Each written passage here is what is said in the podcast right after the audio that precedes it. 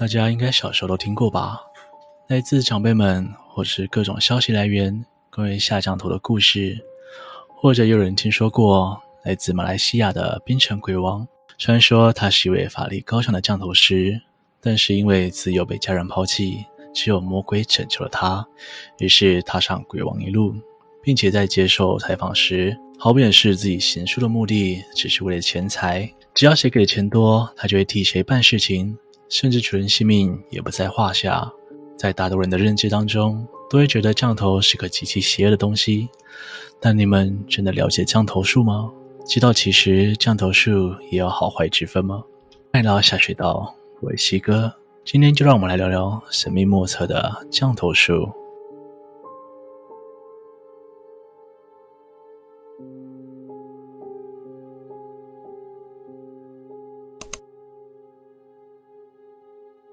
降头术主要在东南亚地区流行，而每个国家都有自己特殊的术法，比如说苗疆的蛊术、台湾的灵降、香港的升降、药降、符降等等。在众多降头术当中，写咒是一项极其重要的仪式，效果越强的降头术越需要写咒的施行，就好像汽车必须加油才能跑一样。降头师会以自己的精血为引来施展写咒，但由于是以自己的精血为引。一旦降头术被破，降头师便引来降头术的反噬，功力不足的降头师甚至有可能赔上性命。降头术不施则已，一施必见血。因此，若非极有自信，亦或是有深仇大恨，一般降头师绝不轻易使用血咒。一般人会找上降头师，不外乎三个理由：爱情、谋财、害命。若只是简单的降头，只要一张照片就能施展降头术，但效果除了薄弱或无效。对方最多休息几天就会没事了，而若要施展效力更强的降头，则必须拿到对方的生辰八字。所以你各位没事，千万不要告诉别人自己的生辰八字啊！至于常见的降头术，首先就是耳熟能详的五毒降头了，这也是降头跟下蛊类似的原因。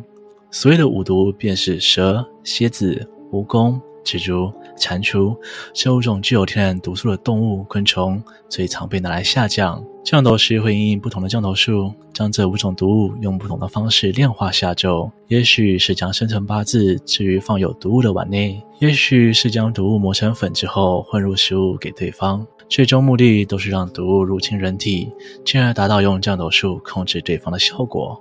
而如果说降头术，就必须得提到爱情降，毕竟这是最多人听过的版本了。顾名思义，爱情降就是强迫对方喜欢上自己，又是让自己产生极大的诱惑力。同样，依照效果可以分成各种下降的方式，像是爱情针，虽然方法简单，但是因为效力有限，所以每隔一段时间就必须重新下降。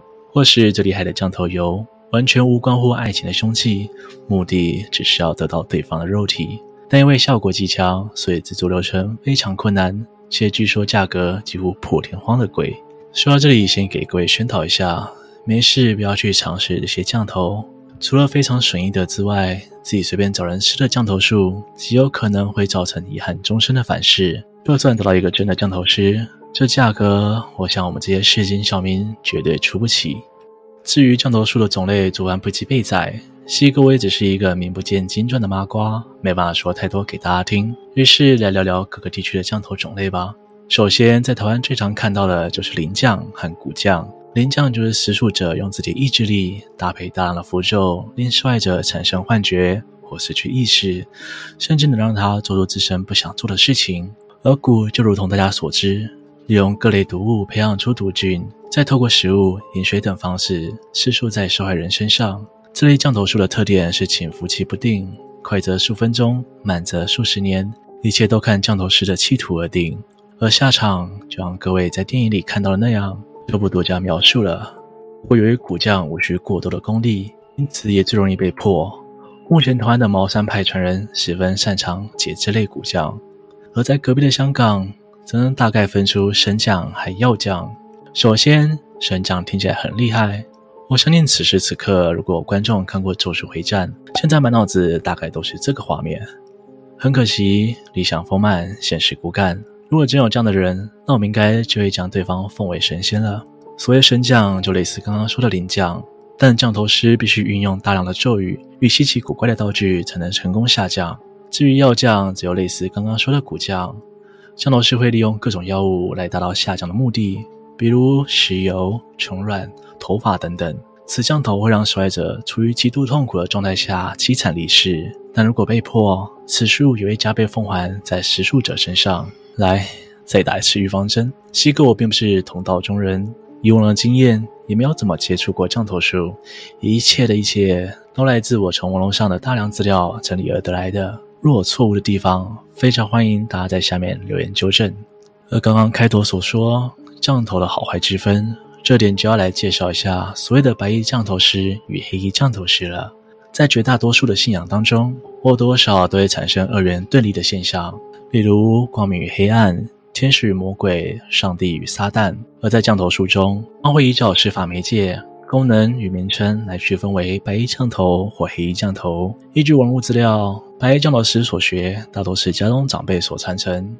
像是父亲过世前会将自己养的婴灵、古曼童等继承给孩子，自然后代也得学会法术以差遣他们。而白衣降头师们主要会主持赐福等仪式，或是替人们驱邪解降。而由于解降需要知己知彼，因此他们也十分精通降头术。至于作为黑暗面的黑衣降头师，则是专指那些专门收敛钱财、利用黑巫术替金主下降的法师。通常这时候，我们就来说说曾经发生过的降头案例了。但这话题在网络上已经流传许久，太多太多的故事已经被其他人拿去说了。正如上次做月经时，一部分观众对于咖啡的喜好，不如就让我们用咖啡的视角吐槽一下某些说法吧。记得，我是西哥，我是麻瓜，我什么都不知道。一，在许多地方。都可以看到有人教大家该怎么预防被下降，方法五花八门，其中挑有几项来说说。凡房屋整洁、无灰尘蛛网的，即为长谷之家，切勿与之往来。凡有人进茶或咖啡、点心，但见热气腾腾，就要提防犹被暗中放入降头术。降头术入屋时，必有冷风阵阵吹来，令人毛发悚然，打喷嚏，心里不安然而惧。平时行事尽量不要与他人眼神接触，也就是眼睛对着眼睛看。我靠，真的有人相信吗？虽然我不是道中人啊，但家里干净就要被人说是有养蛊。哇哦，到底是在指蛊会跑出来吃掉灰尘，还是在替自己懒得打扫找借口？养个蛊就能保持家里干净？哇哦，我的天，我需要一打。啊，喝热茶有蛊，有冷风吹到自己就是有蛊啊！除非今天这冷风吹得我心里发寒，喝了这口茶会热得我欲火难耐。啊，不然我一整年都得提心吊胆。阿说眼睛不能对视，哎，这边给你们吐槽吧，我真的没有办法了。二，在众多降头术中，最为人知且最为邪恶的，当属飞陀降。传说是利用符咒下降自身，让自己的头颅能离身飞行。而当中并不是只有头会飞走，而是连带喉咙、肠胃这样一条线的飞出去。在修炼期间会极度咳血。如此凶险的降头术也有着极大的风险。我靠，当然有风险啊！这完全脱离了人类的范畴诶。头飞出去不会死掉就算了啊，重点是还会飞哦，而且身体还连着。哇、哦，这招看起来超危险诶。飞出去的同时，我是不相信中间的部分会长眼睛啊！啊，随便一个风吹草动，不小心断开魂结，断开锁链，断开一切的牵连，那会很尴尬诶，而且很丢脸。今天的故事就分享到这边。有想要回应刚刚我所提问的，或者想要分享想法的，都可以在下面留言告诉我哦。如果喜欢我的频道，请别忘了帮我按赞、订阅、分享，并且开启小铃铛，才不会错过最新上片的通知哦。我是西哥，我们下次见。